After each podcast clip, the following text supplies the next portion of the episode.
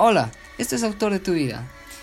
El día de hoy, con el episodio número 9, continuaremos con los cuatro restantes hábitos de los siete que nos ayudan a lograr estabilidad emocional.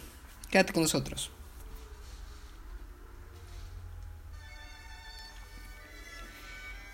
En el podcast anterior establecimos los tres primeros hábitos. No sé si te recuerdas. El primero era la puntualidad. El segundo es aprendiendo a decir que no. Y el, tercer, y el tercero, perdón, es reducir las redes sociales y las series de televisión o TV shows como yo les denominé. Estos tres primeros hábitos eh, van muy ligados al tema del tiempo.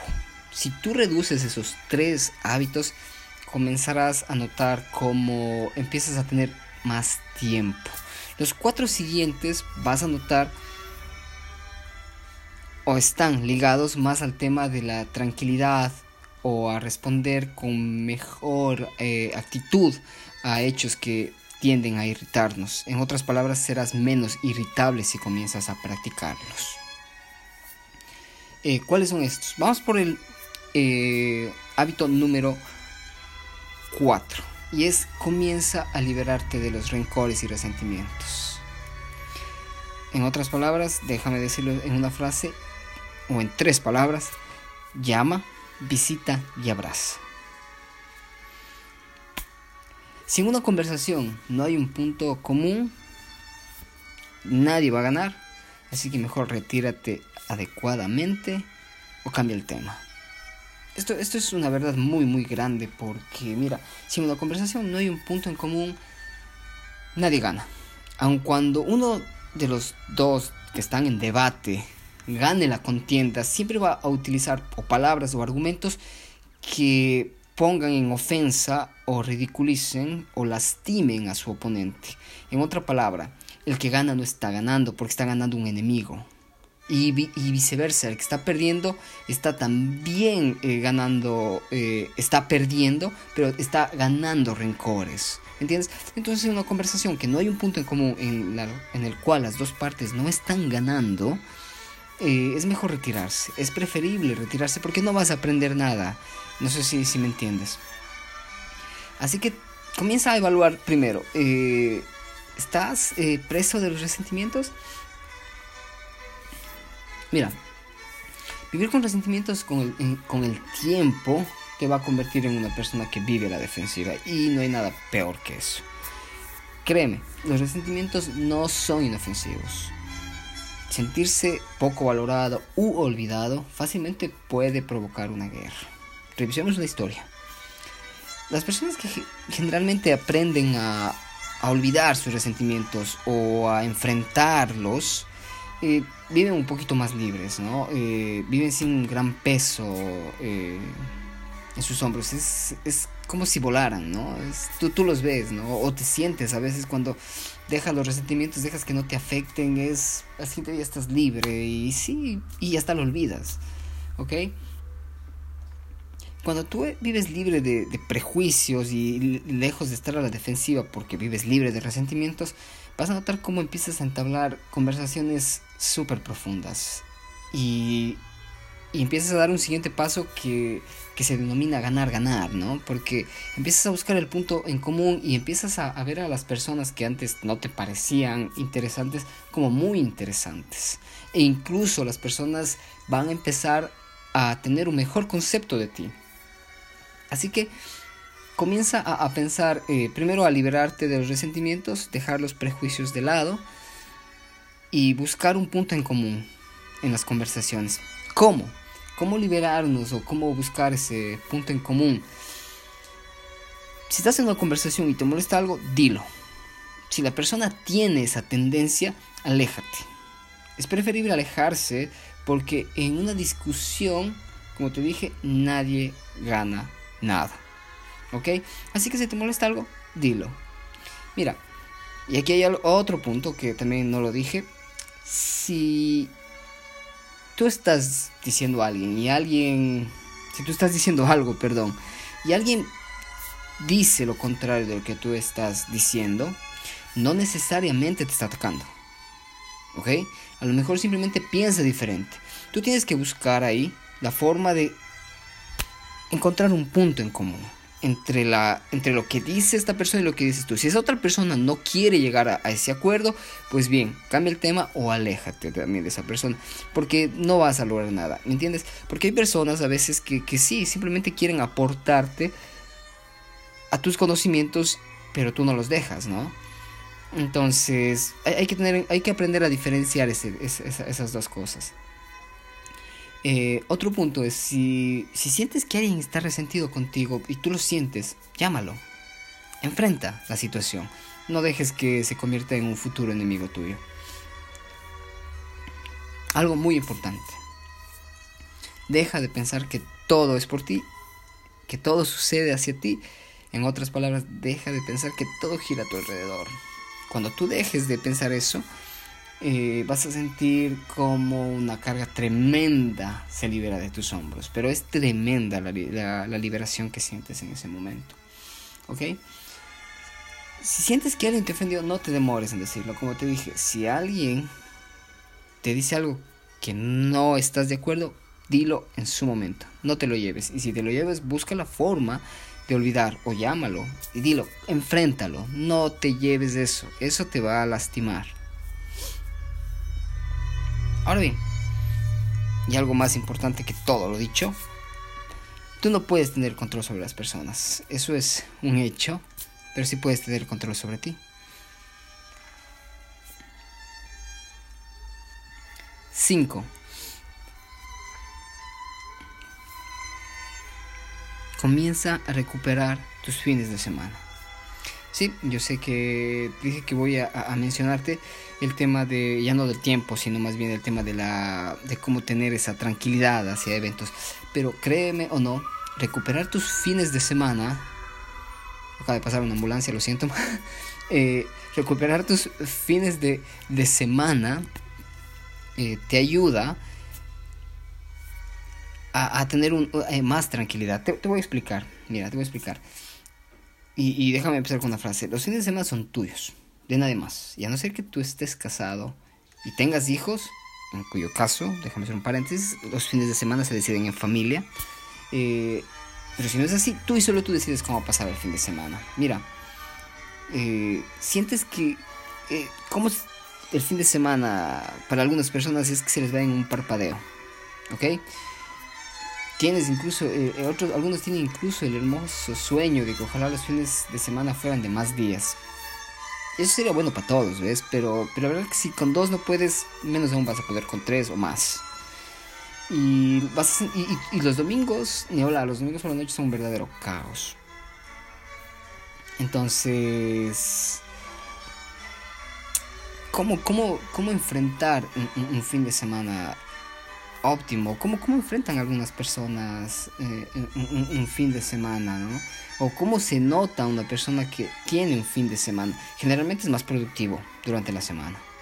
Y ese es el tema que, te dije, están más tranquilos y se nota porque, como veremos más adelante, el fin de semana no es para tener más tareas, sino para recargarse y descansar. ¿Ok? Establece, estableces prioridades y fijas tiempos en tus fines de semana o no. Hay que tener... Eh, inclusive los fines de semana deberían estar organizados. Como digo, veremos más adelante. De hecho, veámoslo ahora. ¿Cómo recuperar tu fin de semana? La primera, y vas a pensar que soy un poco medio enfático con el tema de la organización. Y sí, sí, sí, soy un poco enfático y un poco insistente con eso de organizar. Organiza tu fin de semana. ¿Sí? Organízalo. ¿Cómo? Aquí te va un, aquí te va un pequeño, una pequeña clave que la usan muchas personas. Divide tu fin de semana que empieza a raíz de los viernes por la noche. Divídele en siete ciclos. ¿Ok? Primero, o en siete etapas, en siete secciones. Yo no sé qué palabra utilices eh, en, en el país en el que tú vivas pero digamos, en siete partes ya, que creo que vendría siendo lo más apropiado en este caso. Viernes noche es una, sábado en la mañana es otra, sábado en la tarde es otra, sábado en la noche es otra, domingo en la mañana, domingo en la tarde y domingo en la noche. Son siete partes. Como ves, ahora el fin de semana se hizo larguísimo. Si lo organizas así, vas a, sentir como tienes tiempo para ver amigos, ver familia y para hacer algo que de pronto a ti te guste. ¿Me entiendes? Que si dices, ok, el sábado voy a hacer esto y solo esto y, y empieza la cuestión a verse un poquito más complicada. Como te dije inicialmente, los fines de semana son para recargarse y relajarse. Mira, eh, entre estos siete, en estas siete partes, tú tienes que de algún modo lograr hacer ejercicio, leer y dar un paseo. De lo más tranquilo, ¿no?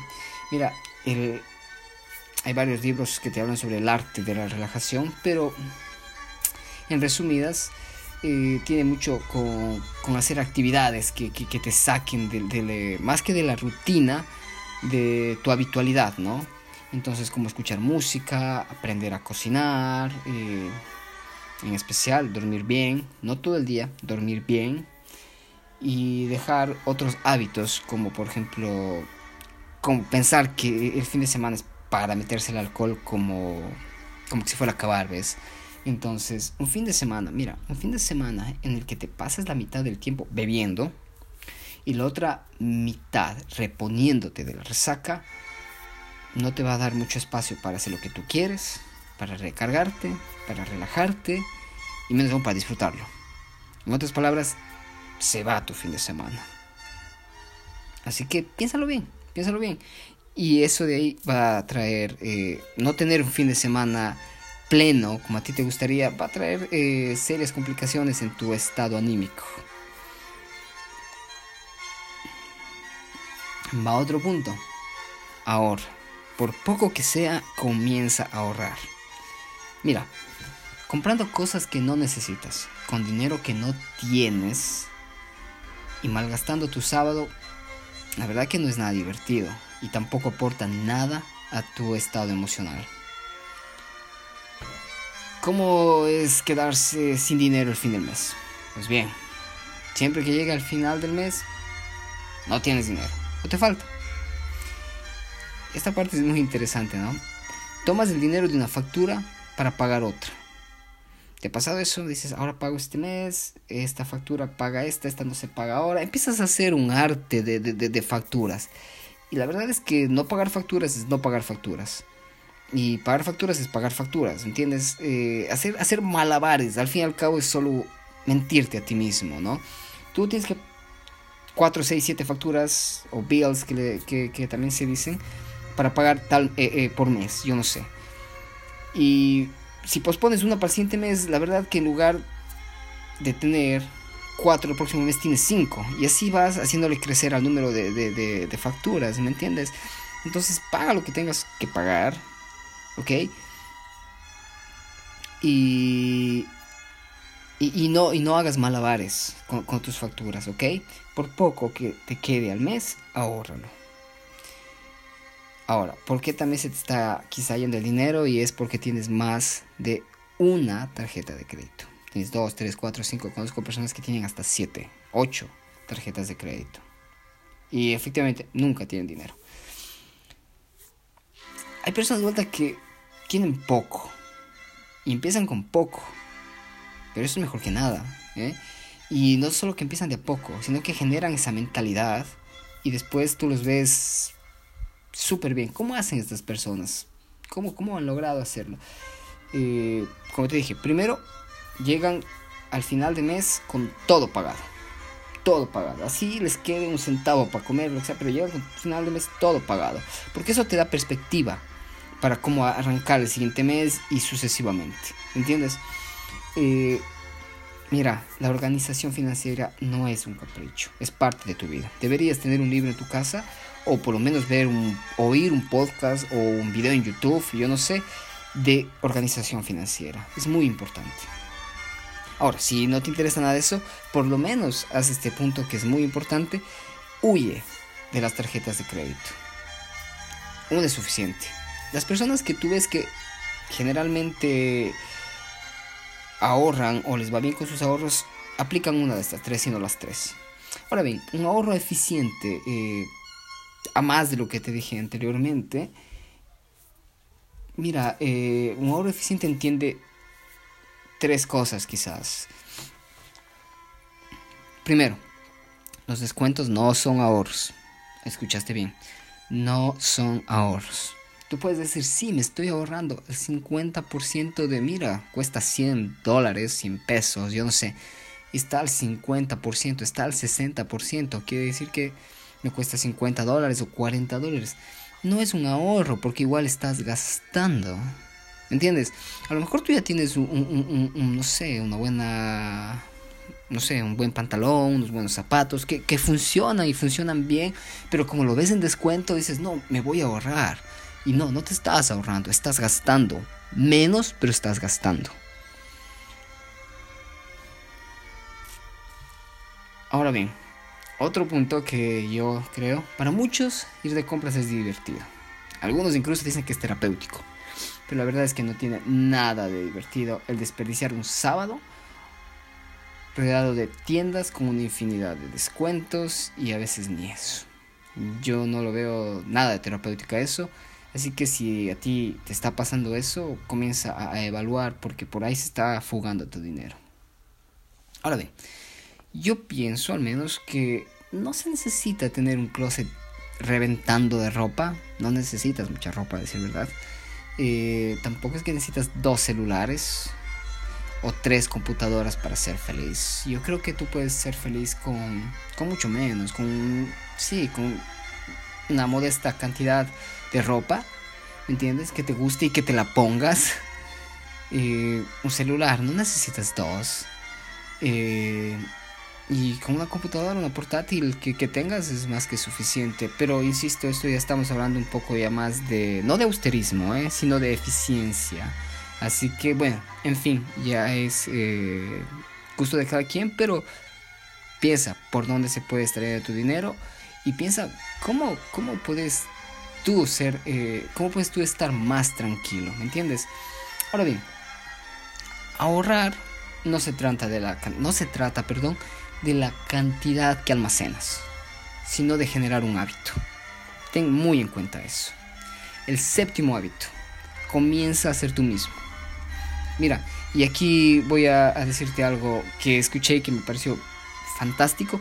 No hay nada más valiente en el mundo que una persona que se atreve a ser uno mismo. No, no puedo estar más de acuerdo. Tú me ves aquí eh, hablar con mi voz ya desde hace siete podcasts que empecé a hablar, perdón, ocho podcasts porque es el noveno. Empecé a hablar y empecé a, mostrarme a mí mismo y empecé a, decir las cosas, ¿ves? Y empecé a decir las cosas de, de lo que pienso con mi voz. Sé que todavía tengo mucho que mejorar, pero trato de mostrarme a mí mismo como soy. Trato de mostrarte a ti, a mi persona, como en verdad soy. Y a algunas personas les puede gustar, a otros no. Ya hablaré sobre en verdad el tema de audiencias, ¿no? Todos tenemos una cierta cantidad de audiencias, todos tenemos haters o odiadores en, español, todos tenemos gente que no les interesa lo que hacemos. Lo importante es hacer lo que tú pienses. Y yo estoy haciendo lo que yo creo, lo que yo siento y, trato de darte un, producto que pueda ser de calidad. Claro, luego que luego está, hay gente que le gustará, hay gente que no. Pero en fin, eso ya es otro eh, tema en el cual trataremos en futuros podcasts. Ahora bien, yo creo que la falta de autenticidad nos hace un poco grises. Digamos así, es como ir de gris a opaco. ¿Ok? Eh, vas a sentir, generalmente las personas con falta de autenticidad y de personalidad, por ende de carácter, eh, sienten que si no están bien vestidos, la seguridad de ellos decae. En serio. Y les ves gastando un mundo de dinero en ropa y en cosas que no necesitan, tan solo para impresionar. Y, la verdad es que son personas que no tienen mucha estabilidad y que no viven ni siquiera muy tranquilos. Ten, muy en cuenta lo que acabo de decirte.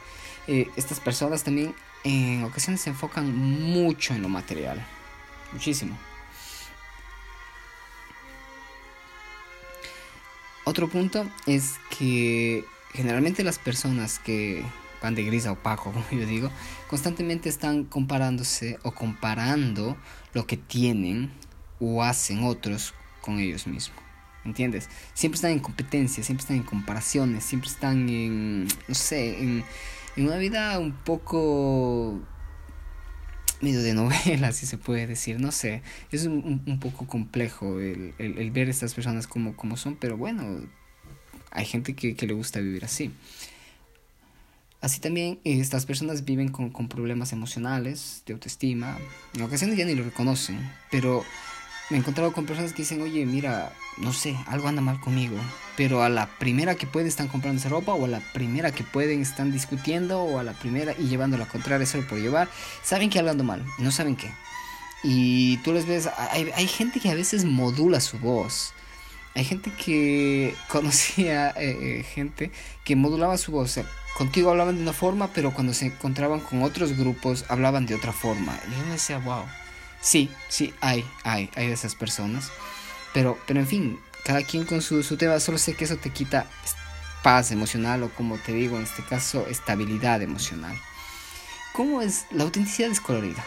Y eso yo, si, si tú me vienes siguiendo, si tú vas a, a, a mi plataforma que, donde yo escribo, que es autoretuvida.com, vas a notar que siempre eh, eh, menciono el tema del color y sí, yo creo que la autenticidad es colorida, ¿sí? y, lo notas, eh, las personas generalmente no gastan en cosas que no necesitan. Por lo tanto, aquí, escucha esto, eres emocional y financieramente más estable. Y suena lógico, de verdad, claro que sí. Sonríes más, sonríes más y te expresas con más naturalidad. Generalmente la autenticidad te da eso. Te da una sonrisa y, te permite también que te expreses con más naturalidad. Eso es sin duda. Ahora bien, también entiendes que eres lo que piensas y no lo que tienes o dices que tienes. Lo voy a repetir. La autenticidad o las personas auténticas entienden o deberían o es entender que eres lo que piensas y haces y no lo que tienes o dices que tienes. ¿Cómo ser tú mismo? Ser uno mismo es eso, mostrarse uno como es. Yo creo que no hay mucho que, que, que, decir en este tema, pero aún, hay, aún así voy a permitirme eh, darte tres puntos de vista muy míos, insisto. Primero, eh, yo creo que no siempre tienes por qué estar impecable todo el tiempo. Simplemente, hay veces que puedes estar en, en calentador o, o, simplemente mostrarte como, como, como estás, desalineado, ¿me entiendes? la clase, la clase está adentro, no en lo que vistes. Querer estar impecable todo el tiempo es a veces hasta síntoma de bajo autoestima quita libertad. Piensa en algo también. Ser uno mismo requiere valor. Si eres una persona temerosa, difícilmente vas a querer mostrarte como eres tú mismo. Ten valor de mostrarte al mundo. Ten valor de ser tú mismo. Ahora bien, para tener valor es importante que nuestros pasos estén encaminados hacia la integridad. Y la integridad va relacionada con nuestros valores, con respecto a aquello que creemos. Es importante creer en algo. Y si estamos alineados y caminamos eh, correctamente eh, en, en, el camino que, en el que creemos, sin duda vamos a tener valor y por tanto nos va a ser más fácil ser nosotros mismos. Bueno, eso es lo que tenía para ti esta semana. Y no te olvides, lucha por lo que quieres.